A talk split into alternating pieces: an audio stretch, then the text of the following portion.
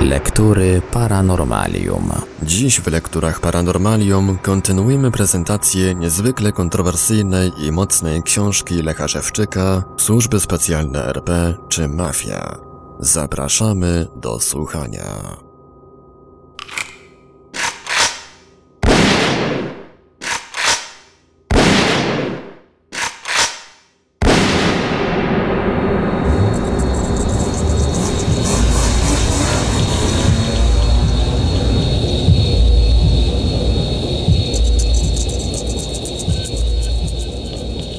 Mogłoby się wydawać, że popełnianie przestępstw z użyciem broni psychologicznej, w tym dręczenie, torturowanie, wywoływanie trudnych lub niemożliwych w leczeniu chorób jest mniejszym złem niż robienie tego samego naturalnymi metodami. Jest to rozumowanie błędne. Używanie broni psychologicznej, zwłaszcza przeciwko bezbronnym, nieznającym jej działania ludziom, jest pospolitym barbarzyństwem. Jeżeli pracownicy służb specjalnych RP chcą zamordować kogoś przykład nożem czy siekierą, to ofiara ma szansę bronić się, wezwać pomoc lub uciec. Natomiast gdyby zamiar powiódł się, Wtedy są ślady popełnionej zbrodni, a więc jest podstawa do przeprowadzenia śledztwa i jest szansa, że sprawcy zostaną ukarani. Całkiem inaczej jest, gdy zbrodnie popełnią wywołując komuś na przykład śmiertelny zawał serca lub programując wypadek drogowy. Wówczas nie ma dowodów, że było to przestępstwo. Nikt nie prowadzi śledztwa,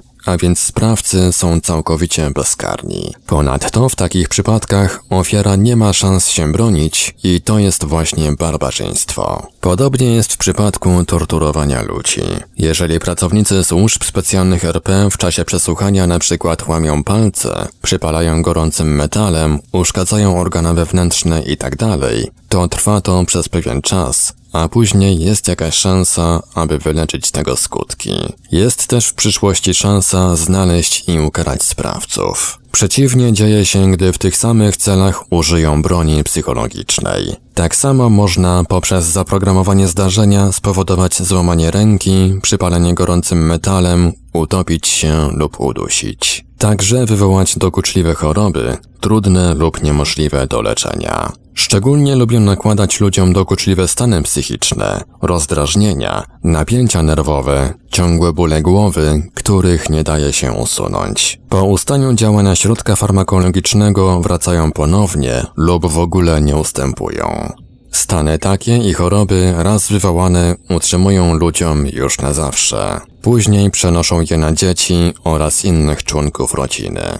Działania takie są pospolitymi barbarzyńskimi torturami, zakamuflowanym łamaniem praw człowieka, powszechnie stosowanym w Polsce. Największym barbarzyństwem jest zrobienie z użyciem broni psychologicznej z kogoś wariata. Wówczas nie tylko, że człowiek ten nie ma szans obrony, ale dodatkowo jest ośmieszany i poniżany. Posługiwanie się bronią psychologiczną dla zwalczania niewygodnych ludzi to specjalność obecnych służb specjalnych RP. Z czasem na stanie RP nie wzywają ludzi na przesłuchania, nie biją, nie wyrywają paznokci. Jeżeli mają do kogoś sprawę, bo na przykład przeszkadza im w prowadzeniu działalności mafijnej, to załatwiają go bronią psychologiczną. Czasem robią to ze skutkiem śmiertelnym. W innych przypadkach robią barbarzyństwa fizyczne i psychiczne na zawsze. W ten sposób mogą dodatkowo zaspokajać swoje choroby psychiczne. Przekonałem się na sobie, że nie przestają nigdy. Gdy już raz ktoś im się narazi, to znęcają się tak długo, aż zamęczą na śmierć. Tylko więc pozornie wydaje się, że teraz to tacy dobrzy z nich ludzie. W rzeczywistości popełniają więcej zbrodni niż za czasów PRL. Wówczas byli kontrolowani przez władze i aby zamordować niewygodnego człowieka, musieli mieć pozwolenie z bardzo wysoka. Teraz już nie muszą. Zawał serca lub wypadek drogowy i po kłopocie. Każdy pracownik służb specjalnych RP na swojej zagrodzie równy wojewodzie. Są najwyższą władzą i jednocześnie prokuratorami, sędziami i katami. Przestępstwa popełniane z użyciem broni psychologicznej też są możliwe do wykrycia. Problem tylko taki, że w Polsce nie ma do kogo zwrócić się po pomoc. Gdy twierdzi się, że sprawcami popełnianych przestępstw są pracownicy służb specjalnych RP, natychmiast zrobią z człowieka wariata. Cywilizowanych krajach, w których są władze i służby specjalne zajmujące się bezpieczeństwem ludności i kraju, popełnianie przestępstw z użyciem broni psychologicznej nie jest możliwe. Są zasady, które w całym cywilizowanym świecie obowiązują zarówno służby specjalne, jak i przestępców. Służyć ma ona tylko zapewnieniu bezpieczeństwa ludności i krajowi. Przykładem może być zamach na sędziego Falcone we Włoszech. Sycylijska mafia polewała na sędziego ponad dwa lata, a też mogliby sprawę załatwić natychmiast z użyciem broni psychologicznej. Wiedzieli jednak, że złamaliby zasady i wówczas zajmujący się bezpieczeństwem agenci służb specjalnych tymi samymi metodami zrobiliby odwet na sprawcach. Wielkim nieszczęściem uczciwych Polaków jest, że nikt ich nie chroni. Z tego powodu zajmujący się prowadzeniem działalności mafijnej Polacy ze służb specjalnych RP mogą popełniać zbrodnie z użyciem broni psychologicznej swobodnie i bezkarnie. Postępując tak, znacznie przekroczyli granice tolerancji i głęboko weszli w strefę barbarzyństwa. Ludzie, którzy są ofiarami uprawiania przez nich tortur tymi metodami, potrafią ocenić najlepiej, czy to są służby specjalne RP, czy barbarzyńcy. Mądrzy ludzie mówią, kto bronią psychologiczną walczy, od broni psychologicznej zginie. Rozdział 5. W poszukiwaniu w Polsce władz. Krótko po moim powrocie z RPA do Polski, pierwsze próby uzyskania pomocy u władz lokalnych nie dały rezultatu. Ważni z ówczesnego WUSW, służby specjalne i policja wplątali się w tę aferę, natomiast cywilni przedstawiciele władz nie chcieli z nimi zatargów i związanych z tym kłopotów. Szansę na uratowanie życia widziałem w wyjeździe z Polski, a gdy mi to uniemożliwili, pozostało tylko ujawnienie afer, w które mnie wplątali. Chcąc przeżyć, musiałem zainteresować tymi sprawami jak najwięcej ludzi. Było to bardzo trudne, bo z uwagi na olbrzymie łupy uzyskiwane z tej afery, jej sprawcy zorganizowali coś w rodzaju zmowy milczenia. W przeciwieństwie do łatwego rozpoznania mnie przez Straż Graniczną na lotnisku Okęcie, Później już nikt z kompetentnych urzędów mnie nie znał, nie pamiętał, a nawet nie rozumiał co mówię. Nowi decydenci moim losem chcieli w ten sposób upozorować, a także przekonać tym mnie, że nikogo ani ja, ani cała afera nie interesuje. Natomiast uprawieniem na mnie barbarzyństwa chcieli zamęczyć i zmusić, abym zaprzestał bronić się i o całej sprawie zapomniał. Uważali, że wówczas znów będą na uprzednich zasadach eksploatować mnie, a gdy sprawa przycichnie, upozorują śmierć i dowolnie mną zadysponują. Jako wyjątkowo nienapasieni przyjęli zasadę, że dla mnie nie mogło przypaść jakichkolwiek korzyści z eksploatowanych ze mnie prac. Popełnili jednak zbyt dużo błędów, a największym było poniżanie mnie i poddanie barbarzyńskiej udręce. Wykorzystali to ludzie, którzy mieli inne od nich w tej aferze interesy.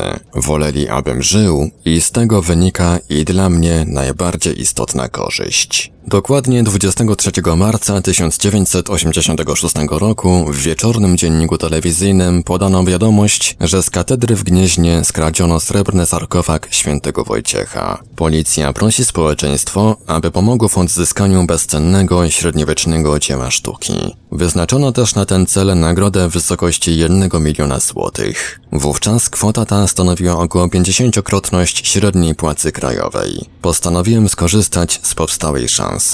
Sprawa była bardzo głośna, a więc wnioskowałem, że gdy znajdę skradziony sarkofag, jednocześnie przełamię nałożoną blokadę na sprawy dotyczące wszystkich związanych ze mną afer. W przeszłości przecież z pozytywnym skutkiem eksploatowano mnie przy znajdowaniu ukrytych przedmiotów, a więc byłem pewny, że sarkofag znajdę również. Widziałem to w ten sposób, że pojadę na miejsce przestępstwa, obejrzę pozostawione ślady, następnie wprowadzony w hipnozę podam przebieg zdarzenia i zaprowadzę do miejsca, w którym ukryto sarkofag. Wiedziałem, że wtrącać się w takie sprawy jest niebezpiecznie, bo zwykle prawda jest inna niż fakty podane do wiadomości publicznej. Zdecydowałem jednak zaryzykować, tym bardziej, że później, po przełamaniu blokady, potrafiłbym naprawić wszystkie poniesione straty.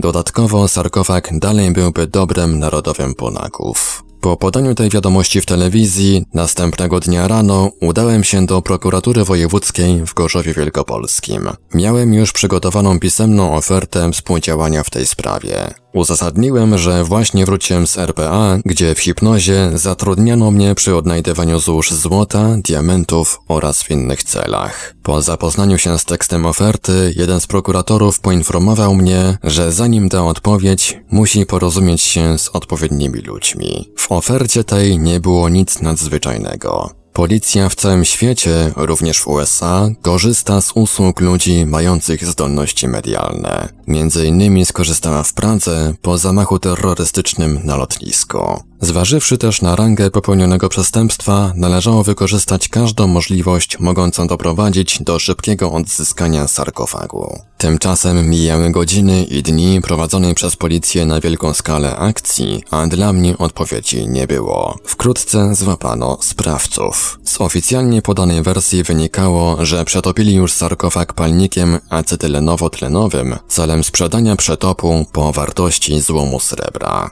Pozostawili tylko w nienaruszonej postaci kawałki srebrnej blachy zerwanej z podstawy sarkofagu. Stanowiły one dowód rzeczowy, jakoby znaleziona wraz z nimi przetopiona bryła srebra pochodziła z sarkofagu. Wiedziałem, że wersja ta nie może być prawdziwa. Po prostu nie jest możliwe, aby trzech amatorów ukradło i zniszczyło średniowieczny sarkofag, którego wartość aukcyjna wynosiłaby przynajmniej 1 milion dolarów, a być może dużo więcej. Wytłumaczenie, dlaczego to nie jest możliwe, pominę. Moim zdaniem przebieg wydarzeń był inny. Uważam, że ujęci sprawcy byli tylko bezpośrednimi wykonawcami tej kradzieży. Zostali odpowiednio przygotowani i zaprogramowani do tej roboty przez innych, niestanych im ludzi. Należy przypuszczać, że większą część czasu podczas kradzieży byli w hipnozie, sterowani przez właściwych sprawców. Później ludzie ci zamienili im łup na równoważną masę srebra i w hipnozie kazali przetopić, sugerując, że jest to sarkofag. Kawałki odłamanej blachy mieli zostawić, tak aby na ich podstawie dało się uznać, że sarkofag został przetopiony i zakończyć jego poszukiwania. Z takimi właśnie wątpliwościami zgłosiłem się dnia 1 kwietnia 1986 roku w USW w Gorzowie Wielkopolskim, w dalszym ciągu oferując pisemnie znalezienie sarkofagu. Oficer, z którym rozmawiałem, był uprzejmy, ale z rozmowy wywnioskowałem, że nie chcą, abym zajmował się tą sprawą. Powiedział jednak, abym przyszedł po odpowiedź za trzy dni. Poszedłem, ale kompetentnych nie było. Wyjechali, a inni nic na ten temat nie wiedzieli. Zrozumiałem, że nie uda się osiągnąć zamierzonego celu i muszę zrezygnować. Zrobią wszystko, łącznie z najgorszym, abym nie wydostał się z wyznaczonego mi miejsca. Daje się zauważyć, że sprawa ta jest następnym dowodem potwierdzającym podane przeze mnie informacje. Można pójść jej śladem i dociec komu i dlaczego zależało, abym nie wziął udziału w poszukiwaniach sarkofagu oraz uzyskać przy tym dowody wielu podanych informacji. Sprawa ta jest też dowodem, że sprawcy dotyczących mnie afer za wszelką cenę chcą zatrzymać mnie na niewolniczej pozycji.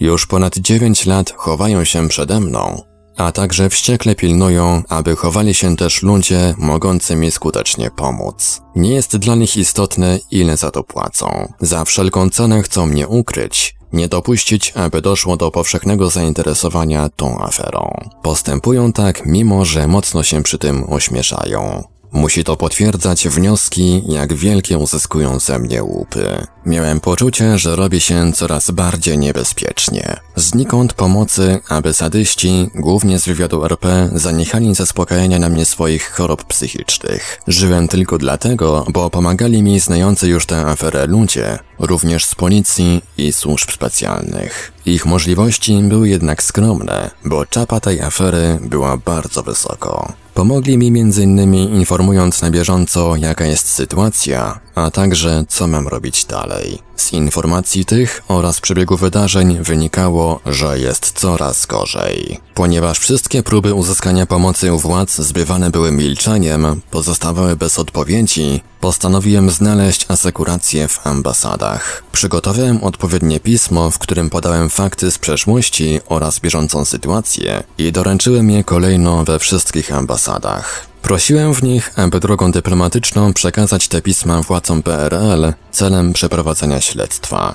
W miarę rozwoju biegu wydarzeń pisma rozrastały się, dlatego dopisane uzupełnienia na bieżąco doręczałem w ambasadach. Zawiesiłem tę działalność niedawno, dopiero gdy sytuacja moja znacząco się poprawiła. Wydajność tych działań początkowo była niewielka, gdyż z uwagi na zakaz stosowania wówczas w Polsce technik Xero, wszystkie pisma przepisywałem ręcznie. Później dało się to robić znacznie sprawniej. Zwróciłem się po pomoc w tej sprawie zarówno w ambasadach krajów kapitalistycznych, jak i socjalistycznych. W ten sposób wplątani w tę aferę pracownicy służb specjalnych RP nie mogli szukania pomocy potraktować jako szpiegostwa przeciwko Polsce. Wprawdzie nie uzyskałem celu, w którym się w ambasadach zwróciłem, czyli aby przeprowadzono śledztwo w tej sprawie, to jednak na pewno znalazłem w nich wystarczającą asekurację, która pozwoliła mi przeżyć wiele kryzysowych momentów. Rozumiem tę postawę, bo niby dlaczego placówki dyplomatyczne obcych krajów miałyby prowadzić interwencję w sprawie, którą nie chcą zająć się zobowiązane do tego instytucje polskie.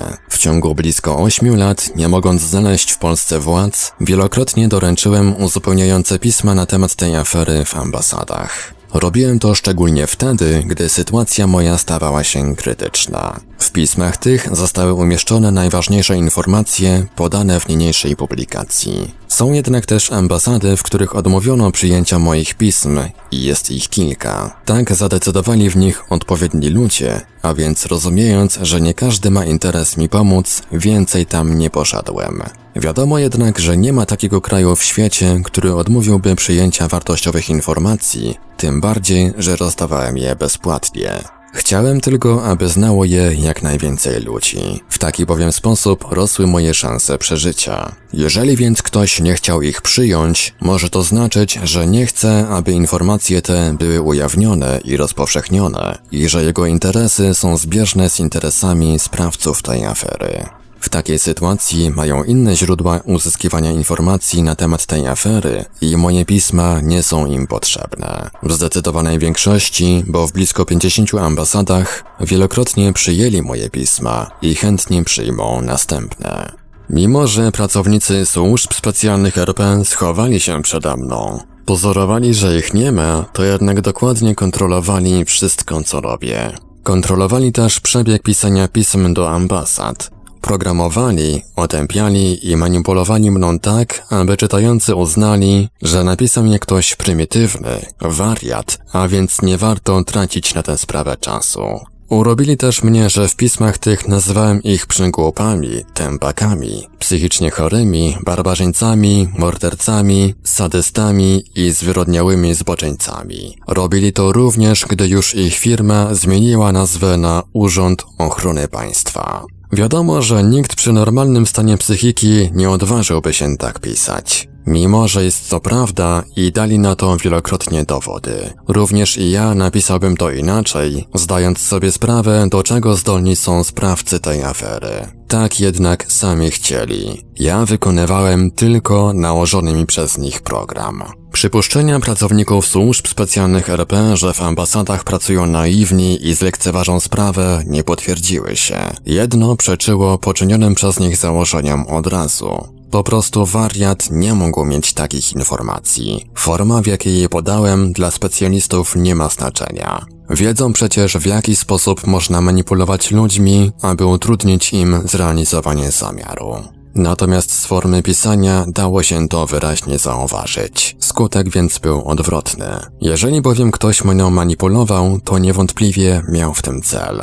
Czyli tym bardziej nasunął się wniosek, że informacje te należy uznać za wiarygodne i sprawdzić. Ci więc, którzy chcieli, abym wypadł niewiarygodnie, ośmieszyć mnie, sami się ośmieszyli. Mając moje pisma, odpowiedni ludzie w ambasadach mogli łatwo przerwać nałożoną na tę aferę zmowę milczenia. Mogli choćby całość opublikować, a tego najbardziej bali się sprawcy tej afery. Chcąc się przed tym uchronić, wplątani w tę aferę pracownicy służb specjalnych RP musieli poczynić w ambasadach pewne uzgodnienia. Częściowo zrobili to w oparciu o swoje możliwości, ale też poprzez ludzi z innych ambasad, którzy również nie chcieli ujawnienia tej afery. Każdy, kto zajmuje się zbieraniem informacji, wie, że często jest to bardzo wartościowy towar. Tak więc długo utajnia się i obraca zdobytymi informacjami, aż wykorzysta się wszystkie możliwości zamiany ich na pieniądze. Dopiero wówczas, gdy już w inny sposób nie da się na nich zarobić, zostają opublikowane.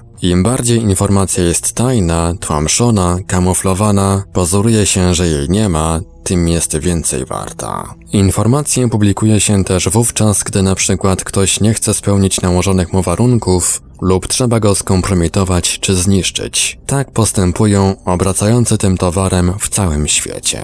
W jaki sposób wykorzystali podane informacje ludzie w ambasadach, to jest ich sprawa. Ambasady są przedstawicielstwami obcych krajów i postępują zgodnie z własnymi interesami. Natomiast bardzo istotne jest, co działo się i dzieje z tą sprawą w polskich urzędach. Dlaczego odpowiedzialni za bezpieczeństwo oraz ochronę ludności i kraju nie chcą, a nawet uniemożliwiają przeprowadzenie śledztwa? Interesujące też jest, dlaczego przez 8 lat nikt mnie nie zatrzymał, aby uniemożliwić doręczenie tych pism w ambasadach. Mimo, że robiłem to wielokrotnie i oficjalnie. Zwykle doręczałem pisma w kilku ambasadach tego samego dnia. Często też wyjmowałem je z kopert przed ambasadami, aby upewnić się, czy doręczam to właściwe, zgodne z adresem. Czyli pracownicy służb specjalnych RP musieli zauważyć mnie przed ambasadami i wchodzącego do nich. Musieli też metodami operacyjnymi zobaczyć na wyjętym piśmie przynajmniej jego pierwszą stronę z moim adresem. Ambasady, mimo że tego nie widać, są dokładnie strzeżone przez służby specjalne, również metodami operacyjnymi. Powody są dwa. Pierwszym, bo obowiązkiem każdego kraju jest zapewnić bezpieczeństwo placówkom dyplomatycznym. Natomiast drugim, bo tak można wychwycić ludzi kontaktujących się z ambasadami w celach niezgodnych z prawem. Na przykład w TVP pokazano, jak pracownicy służb specjalnych RP aresztowali kogoś, kto przekazał jakieś informacje w ambasadzie. Między innymi również i w tej ambasadzie byłem kilka razy i przypuszczam, że też zrobili mi dużo zdjęć. Nigdy jednak nikt mnie nie zatrzymał, chociaż wiadomo, że przekazanie pism z zawartymi w nich informacjami w streszczeniu te, które podałem w niniejszej publikacji, można uznać za uprawianie szpiegostwa. Szczególnie za czasów PRL, gdy szpiegostwo było jeszcze ścigane. Nie wolno przecież ujawniać zbrodni popełnianych przez pracowników służb specjalnych RP. Z tych pozorów nieinteresowania się mną mogę się tylko cieszyć. Dzięki temu przecież mogłem szukać pomocy swobodnie i dużo sprawniej. Zważywszy więc na szczególny sposób traktowania mnie przy kontaktowaniu się z ambasadami, nasuwa się wniosek, że były w związku z tym wydane odpowiednie instrukcje. W przeciwnym razie działania te prowadzone przeze mnie swobodnie i jawnie nie byłyby możliwe. To potwierdza jak bardzo i bez względu na koszty wplątani w tę aferę pracownicy służb specjalnych RP nie chcieli powstania najmniejszej sensacji wokół mnie. Miało też przez to dla mnie wyglądać, że ich ta sprawa nie interesuje. Liczyli na to, że gdy zrezygnuję z obrony, poddam się, wówczas wyrównają sobie z nawiązką wszystkie poniesione straty. Tak jednak się nie stało. Im dłużej chowają się, tym większa wychodzi z nich głupota. Wolą, żeby popełniane przez nich zbrodnie poznał cały świat, wszystko co wyeksploatują ze mnie rozdać na łapówki, aby tylko utrzymać wokół mnie zmowę milczenia i abym ja nic z tego nie miał. Uparli się, że koniecznie muszę być ich niewolnikiem. Początkowo postępowanie to przeszło dla mnie wszelkie pojęcie. Teraz, gdy poznałem ich lepiej, niczym nie zdołają mnie zadziwić. Są wśród nich aż tak głupi, a raczej aż tak psychicznie chorzy, że oddają cały swój udział w łupach, aby tylko ich przełożeni pozwolili im zaspokajać na mnie i mojej rodzinie swoje choroby psychiczne. To jest ich nałogiem, życiową pasją, jedyną rozrywką, która daje im zadowolenie i nie potrafią sobie tego odmówić. Chcąc upewnić się, czy uzyskane informacje są prawdziwe, należy poddać się sprawdzeniu, a więc uzyskać dowody, które je potwierdzą. Najłatwiej i najszybciej można zrobić to metodami operacyjnymi, w hipnozie i tak postępują służby specjalne w całym świecie. Podobnie zamierzali postąpić ludzie w ambasadach, którzy prowadzili analizy doręczonych przeze mnie pism. Problemu w tym nie byłoby, ponieważ sam zaproponowałem, aby poddać mnie takiemu sprawdzeniu na terenie którejś z ambasad. Wplątani w tę aferę pracownicy służb specjalnych RP zdecydowali się zapobiec temu za wszelką cenę. Zablokowanie do mnie dostępu tym ludziom nic im nie dawało, bo w ten sposób tylko potwierdziliby autentyczność podanych informacji. Sprawa więc była przesądzona. Musieli pozwolić poznać tym ludziom wszystko. Chcieli jednak uratować przynajmniej to, abym ja nie wymknął im się z rąk, nie nawiązał z kimkolwiek współpracy i nie dowiedział się z hipnozy więcej szczegółów na temat afer ukrytych w moim życiorysie. Zaproponowali więc tym ludziom, że sami udostępnią im sprawdzenie podanych informacji, ale w nocy, po uśpieniu mnie środkami psychotropowymi bez mojego udziału i zgody. Dokładnych szczegółów tych uzgodnień nie znam, w każdym razie dogadali się i sprawdzenia odbyły się na takich właśnie zasadach. Niewiele później dostałem do zrozumienia, że podane informacje w niewielkim tylko stopniu potwierdziły się. Było to dla mnie zaskoczeniem, ale wkrótce ktoś podpowiedział mi, co się stało. Chcąc zafałszować wyniki sprawdzenia, pracownicy służb specjalnych RP użyli urządzenia elektronicznego do zdalnego sterowania transem hipnozy. Dostali je od swoich przełożonych z USA, którym służą za parobków przy eksploatowaniu mnie oraz innych ludzi. Jako parobki też dostają tylko drobne za przekazanie im wyeksploatowanych ze mnie łupów. Przy pomocy tego urządzenia można zdalnie z ukrytego miejsca wysyłać odpowiednie sygnały i wpływać na odpowiedzi, których udziela sprawdzany na zadane mu w hipnozie pytania. Wówczas sprawdzany odpowiada tak, jak mu to zdalnie sterujący zasugeruje. Czyli to, co jest prawdą, może mówić, że nie jest i odwrotnie. Metodą tą oszukali wielu ludzi, którym usłużnie zadeklarowali pomoc w sprawdzeniu podanych przeze mnie informacji, zwłaszcza w początkowym okresie podjętych starań. Gdy dowiedziałem się, że stosują to urządzenie, w każdym już następnym piśmie doręczonym w ambasadach zamieściłem uwagę na ten temat. To pomogło. Metoda zdalnego oszukiwania sprawdzających przestała być skuteczna. Od tego czasu uwaga ta była już we wszystkich pismach, doręczanych też w instytucjach krajowych. Nikt więc nie może powiedzieć, że był naiwny, nie wiedział i został oszukany. Sprawcy tej afery wciąż pozwalają na ustalonych przez siebie zasadach sprawdzać podane przeze mnie informacje każdemu, z kim muszą się liczyć. Warunkiem jest, aby chować się przede mną i nie próbować dogadać się w tej sprawie ze mną. Utrzymywanie tej informacji kosztuje ich coraz więcej i jak można przewidzieć, wkrótce wymknie im się to spod kontroli. W sprawie tej, jako w jednej z pierwszych, w lipcu 1986 roku zwróciłem się do ambasady USA. Wiedziałem, że tam odpowiedni ludzie mnie znają, a więc nikt nie uzna za oszusta czy wariata. Tak jak to właśnie wszędzie, gdzie z tą sprawą zwracam się, próbują zasugerować sprawcy tej afery, pracownicy służb specjalnych RP. W ambasadzie USA powiedzieli mi, że w Polsce nie mogą mi pomóc. Dali mi przy tym druczek na wizę, tak abym już miał pod ręką, gdy zdecyduje się wyjechać do USA. Żadnej jednak konkretnej propozycji, czyli na tych samych zasadach, jak mi to sugerowali w Zimbabwe. Wówczas wyjechałbym do USA, ale gdyby zaproponowali mi przynajmniej azyl. Mając bowiem azyl, ma się też prawa obywatelskie kraju, którego udzielił, a więc prawo stałego pobytu i prawo pracy.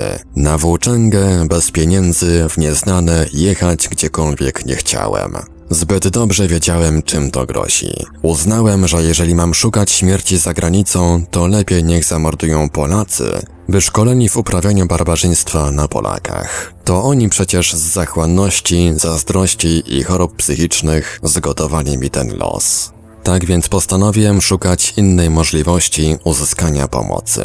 Przede wszystkim próbowałem w urzędach krajowych, ale bez rezultatu. Pisma pozostały bez odpowiedzi. Natomiast sytuacja moja z powodu unikania zajęcia się tą aferą przez władze wciąż się pogarszała. Na dodatek pracownicy służb specjalnych RP otępiali mnie środkami psychotropowymi i stanem pohipnotycznym tak, że miałem kłopoty z wykonywaniem powierzonej mi pracy w przedsiębiorstwie. Zwolnienie z pracy miało nastąpić w każdej chwili. Chcieli pozostawić mnie bez środków do życia, wprowadzić w nędzę. Postanowiłem więc szukać sposobu, aby temu zapobiec. Ponownie zwróciłem się do ambasady USA po pomoc. Moja działalność ujawniająca przestępczą działalność służb specjalnych w czasach PRL, łamanie przez nich praw człowieka była przecież dla władz USA przydatną. Zwróciłem się więc pisemnie, aby przyznali mi stypendium w wysokości 100 dolarów amerykańskich miesięcznie, przez co miałbym środki na przeżycie w przypadku zwolnienia mnie z pracy. Zadeklarowałem się przy tym, że po rozwiązaniu sytuacji, w którą mnie wprowadzono, całą pobraną kwotę zwrócę. Proponowałem, aby pieniądze pochodziły z funduszy jakiejś organizacji działającej na rzecz praw człowieka. Było to bardzo ważne. Gdybym bowiem przyjął pieniądze na przykład od CIA, wówczas formalnie stałbym się ich agentem. Instytucje takie nigdy nie dają pieniędzy za darmo. Jeżeli płacą, to chcą, aby na te pieniądze zarobić. Wówczas to poddające mnie permanentnej udręce barbarzyńcy, głównie z wywiadu RP, mieliby już powód i wytłumaczenie na takie postępowanie. Zwalczaliby przecież szpiega obcego mocarstwa. Ponadto nie miałbym wtedy prawa domagać się pomocy u władz PRL. Był też inny powód, że nie chciałem zostać czymkolwiek agentem. Przede wszystkim wiedziałem już, że wszyscy chcą ode mnie bardzo dużo, a w zamian nie chcą dać mi nawet normalnych warunków do życia. Przyjąłem też zasadę, że nigdy nie zrobię czegokolwiek przeciwko swojemu narodowi i krajowi, tym bardziej nie będę uprawiał szpiegostwa. To nic, że władze były wówczas komunistyczne. Naród i kraj to nie to samo co władze. Widać przecież, że z nastaniem RP nowe władze wcale nie okazały się lepsze. Natychmiast po objęciu rządów niedawni patrioci zajęli się zdobywaniem dla siebie majątków, a naród i kraj przestały ich obchodzić. Po pięciu latach tego niby państwa prawa 40% obywateli weszło w ubóstwo, nie mając za co zapłacić czynszu za mieszkanie. Natomiast związani z mafią państwową, całkowicie bezkarni, jeżdżą drogimi samochodami i z zagarnianych łupów otwierają legalne interesy. Będąc dociekliwym można zauważyć, że wszystkie afery prowadzą do urzędników państwowych i służb specjalnych. W Polsce więc każda władza potrafi zabezpieczyć sobie przyszłość i żaden szpieg nic jej nie zrobi. Jeżeli więc szpieg ujawni na przykład, jakie jest uzbrojenie w którejś z jednostek wojskowych, to nie zrobi tym krzywdy władzy, lecz żołnierzom, do których przez to wiadomo będzie czym strzelać. Jeżeli szpieg ujawni, jaką technologią wykonuje się produkcję w przedsiębiorstwie i może doprowadzić je do opadłości, to nie zrobi tym krzywdy władzy, a tylko ludziom, którzy tam pracują i tak dalej. Wiem też, jak traktuje się ludzi działających przeciwko swojemu narodowi i krajowi. Tak długo jak są potrzebni, zachęca się ich do następnych działań. Poklepuje po ramionach, chwali za osiągnięcia, a nawet wiesza medale. Natomiast po wykonaniu roboty usuwa w kąt, nie daje nawet butów do wyczyszczenia. Jak bowiem mogą dobrze wyczyścić, uszanować obce buty, jeżeli nie potrafią uszanować swojego narodu i kraju? Pilnowałem się więc, aby przy kontaktach z ludźmi z obcych krajów nie dać się wciągnąć w szpiegostwo przeciwko Polsce. W odpowiednim czasie zgłosiłem się w ambasadzie USA po odpowiedź. Była krótka. Przedstawiciel ambasady powiedział mi, że nie mają interesu mi pomagać. Zrozumiałem dlaczego. Pomaganie mi było sprzeczne z interesami pewnych ludzi z USA, którzy uzyskują ze mnie olbrzymie łupy. Niestety, w branży, w której obraca się ta afera, tak właśnie jest. Jeżeli nie ma się interesu, to nie kiwnie się nawet palcem, aby pomóc. Może też ktoś tam pomyślał w ten sposób. Będziesz chodził, borykał się, nikt ci w Polsce nie pomoże, a Polacy wyszkoleni w uprawianiu barbarzyństwa na Polakach zrobią ci więzienie na wolności jak jeszcze nikomu. Pozbawią cię praw człowieka, wprowadzą w nędzę, zrobią z ciebie wariata i w końcu sam będziesz prosił, abyś mógł pojechać, nawet jako włóczęga gdziekolwiek. Natomiast w im trudniejszej będziesz sytuacji, tym szybciej to zrobisz. Później z podobną prośbą zwróciłem się w innej ambasadzie. Tam jednak przezorni w ogóle nie udzielili mi odpowiedzi. Na tym starania takie zakończyłem i na szczęście nie musiałem już do nich wracać. Wspominałem już, że w RPA wraz z grupą zbrodniarzy z wywiadu RP były trzy młode kobiety.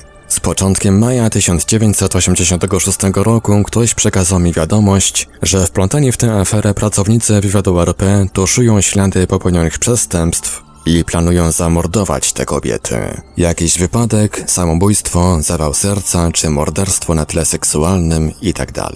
Sposobów na to mają wiele i tak postępują zawsze. Najpierw wplątują ludzi w przestępstwa, wysługują się nimi przy ich popełnianiu, a później wsadzają do więzień lub mordują. Przekazaną więc wiadomość należało potraktować poważnie. Zauważyłem, że kobiety te znalazły się w jeszcze gorszej sytuacji ode mnie, bo nikt ich nie chroni. Jeżeli zaczną się bronić, zwrócą się po pomoc do władz, będą mówić cokolwiek o wywiadzie, popełnianych przez niego pracowników przestępstwach, to natychmiast zrobią z nich wariatki.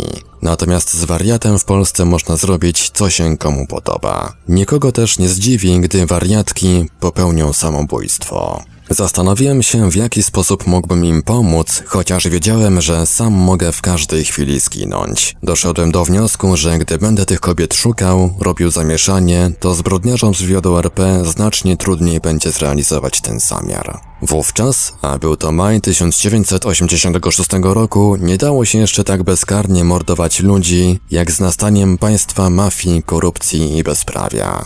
Pomyślałem, że może uda się znaleźć te kobiety, a wówczas niemożliwe będzie zaprzeczać znanym nam faktom i robić z nas wariatów. Zwróciłem się więc pisemnie w prokuraturze wojewódzkiej w Gorzowie Wielkopolskim, aby pomogli odnaleźć te kobiety. Podałem przy tym znane mi dane na ich temat oraz cel i podstawę przeprowadzenia takiego postępowania. Żadnego jednak postępowania prokuratura nie przeprowadziła, a nawet nie udzielono mi odpowiedzi. Próbowałem więc w policji, później prokuraturze wojskowej, generalnej oraz u władz lokalnych i centralnych. Rezultat ten sam a więc brak nawet odpowiedzi. Podjąłem poszukiwania prywatnie, ale moje możliwości przeciwko aparatowi bezpieczeństwa były znikome. W miejscach, gdzie się w tej sprawie udałem, przy pomocy swoich konfidentów zawsze odpowiednio przygotowali sytuację. To jednak nie byłoby istotną przeszkodą, a więc, aby się dodatkowo wspomóc, otępiali mnie i programowali na przestraszonego Na pewno cieszyli się, że z użyciem środków operacyjnych mogą być tacy sprytni. Ślad po tych kobietach prowadził do Szczecina, dlatego tam skierowałem moje poszukiwania. Jednakże wyjazdy z Gorzowa Wielkopolskiego do Szczecina i prowadzenie prywatnego śledztwa przekroczyły moje możliwości finansowe. Dopiero upłynęło kilka miesięcy jak wróciłem z RPA i niewiele ponad pół roku od podjęcia pracy. Ponieważ nie przysługiwał mi jeszcze urlop, więc i czasowe możliwości były ograniczone. Natomiast w kompetentnych urzędach ludzi, którzy mają na ten cel środki i stosowne możliwości, nie udało się znaleźć. Musiałem więc zrezygnować. Nasuwa się pytanie, dlaczego sprawcy tej afery tak zaciekle pilnowali, aby mi do tej sprawy nie znalazł w Polsce ani władz, ani stosownych urzędów. Przede wszystkim kobiety te mogły mi dużo powiedzieć na temat osobników z wywiadu RP, z którymi były w RPA oraz udzielić wielu informacji. Zablokowali więc jakiekolwiek oficjalne postępowanie w tej sprawie, a także zapłacili, aby nikt ze mną nie rozmawiał. Obawiali się, że w czasie rozmów wyjaśniających wychwycę od prowadzących śledztwo szczegóły, które pozwolą mi samodzielnie dotrzeć do tych kobiet. Tak więc chowanie się przede mną, a więc zabawa w instytucje państwowe i władze rozkręcała się coraz bardziej. Widząc jak solidarnie wszystkie instytucje państwowe kryją zbrodnie popełniane przez służby specjalne oraz moją na to bezsilność, nasunęły mi się pewne refleksje. Przede wszystkim nie mogłem wyjść z podziwu, jak to dzielnie pracownicy wywiadu RP potrafią w Polsce mordować Polaków oraz przy użyciu broni psychologicznej pozbawiać ich praw człowieka i torturować. Szczególnie dobrze im to idzie, gdy po upadku PRL zrobili z Polski państwo mafii, korupcji i bezprawia. W Polsce są tacy odważni, że bez problemu zamordują kilka kobiet i nikogo się nie boją. Natomiast w RPA być może ci sami zbrodniarze chowali się za te same kobiety. Siedzieli jak insekty, ukryci pod pokładem jednego z handlowych statków. Bali się znacznie łagodniejszych od siebie zbrodniarzy. Sami bali się wyjść, aby nie stała im się jakaś krzywda, a więc wysłużyli się w tym kobietami. Im wyższy osobnik z wywiadu RP miał stopień, tym bardziej cenił swoje zdrowie i życie i bardziej się chował. Podobnie jest w przypadku mnie. Wiem, jak w RFN pracownicy wywiadu RP straszyli mną i chowali się za mnie, gdy ukradli za dużo i bali się odwetu innej mafii. Natomiast w Polsce, gdzie nikt im nie zagraża, są bardzo odważni i gdyby nie przeszkadzały im wyjaśnione okoliczności, szybko zamęczyliby mnie na śmierć. W Polsce też odważnie zaspokajają na mnie i mojej rodzinie swoje choroby psychiczne, bo mają nadzieję, że nigdy nie będę mógł zrobić im tego samego. Jestem pewny, że gdybym miał możliwość bronić się, wówczas zaspokajaliby się jak najdalej ode mnie. Czyli z Polakami w Polsce radzą sobie doskonale, bo wiedzą, że ci nie mają do kogo zwrócić się po pomoc. Nigdy jednak nie odważyliby się zaspokajać na Brytyjczyku, Niemcu, Francuzie czy Amerykaninie. Wiedzą, że pochodzą oni z cywilizowanych krajów, w których są władze oraz służby specjalne, które po złożonej skardze przeprowadziłyby skuteczną interwencję. Podobnie jak w Polsce, pracownicy wywiadu RP traktują Polaków w innych krajach to na nich przede wszystkim żerują, ich sprzedają, przerabiają na łupy, bo wiedzą, że ich los nikogo nie obchodzi. To jest główną przyczyną, że ponad 40-milionowy wykształcony naród ma tak niski w świecie autorytet. W czasie mojego pobytu w RPA nie było tam wywiadu RP, a więc opinia o Polakach nie była zła. Ci, którzy nas znali, mówili, są wysoko wykształceni i dobrymi fachowcami. Zdecydowanie inna jest sytuacja np. w RFN, gdzie całe stada pracowników wywiadu RP oraz innych służb specjalnych w pogoni za łupami na wiele lat zniszczyli Polakom i Polsce opinię. Tak samo jest w innych krajach, w których żerują. Jeżeli w Polsce nie ważą się eksploatować, znieważać czy zaspokajać na cudzoziemcach, to tym bardziej nie zrobią tego w obcych krajach. Ci bowiem, w przeciwieństwie do Polaków, są zorganizowani, szanują się wzajemnie, pomagają, mają władzę w swoich krajach, a na miejscu wywiady i szybko dokonanie by odwetu. Pracownicy wywiadu RP wolą więc, również poza granicami Polski, interesy robić na niezrzeszonych z nimi, uczciwych, szukających normalnego życia, pozbawionych ochrony Polakach. Dla potwierdzenia, że inne narody potrafią chronić się w obcych krajach, Mogą liczyć na swoje władze i służby specjalne, można podać wiele przykładów. Na przykład w końcu maja 1993 roku w Zolingen w RFN podpalono dom, w którym mieszkała rodzina turecka. W następstwie tego incydentu na ulicach wielu miast RFN doszło do wojny turecko-niemieckiej. Rozruchy na znak protestu i domagania się ukarania winnych trwały kilka dni. Niewiele później, bo w końcu września 1993 roku, spalono również rodzinę polską. Nikt nawet palcem nie kiwnął, aby zaprotestować. Pracownicy wywiadu RP nie mieli czasu zorganizować działań protestacyjnych, bo zajęci są przemytem oraz handlem Polakami do domów publicznych i nadawców organów wewnętrznych do przeszczepów. Również władze RP, zajęte podziałem majątku narodowego i pomnażaniem przejętej już jego części, nie miały czasu złożyć choćby protestu do władz RFN. Tak więc pracownicy wywiadu RP, planujący zamordować trzy bezbronne kobiety, zdolni są do wykonania zadań specjalnych tylko na Polakach. Szczególnie w Polsce, w warunkach bezprawia i pełnej bezkarności. Dotychczas nie wiem, jak potoczyły się losy wspomnianych kobiet i w jakim stopniu działania moje pomogły im przeżyć, ale ponoć żyją. Upłynęło już 9 lat i wciąż nie udało mi się z nimi porozmawiać. Ci bowiem, którzy zobowiązani są zająć się tą sprawą, woleli wziąć łapówki i chować się przede mną, udawać, że nic nie wiedzą. Porozumieć się z tymi kobietami będzie możliwe dopiero wówczas, gdy będą już w Polsce władze oraz instytucje, które zajmą się bezpieczeństwem oraz ochroną ludności.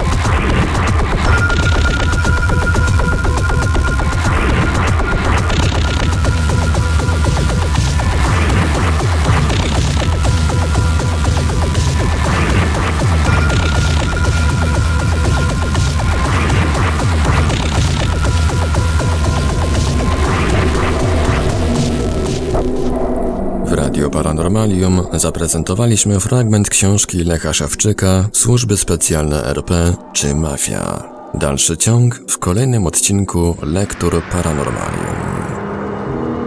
Archiwalne odcinki Lektur Paranormalium znajdziesz do pobrania w archiwum naszego radia na stronie www.paranormalium.pl.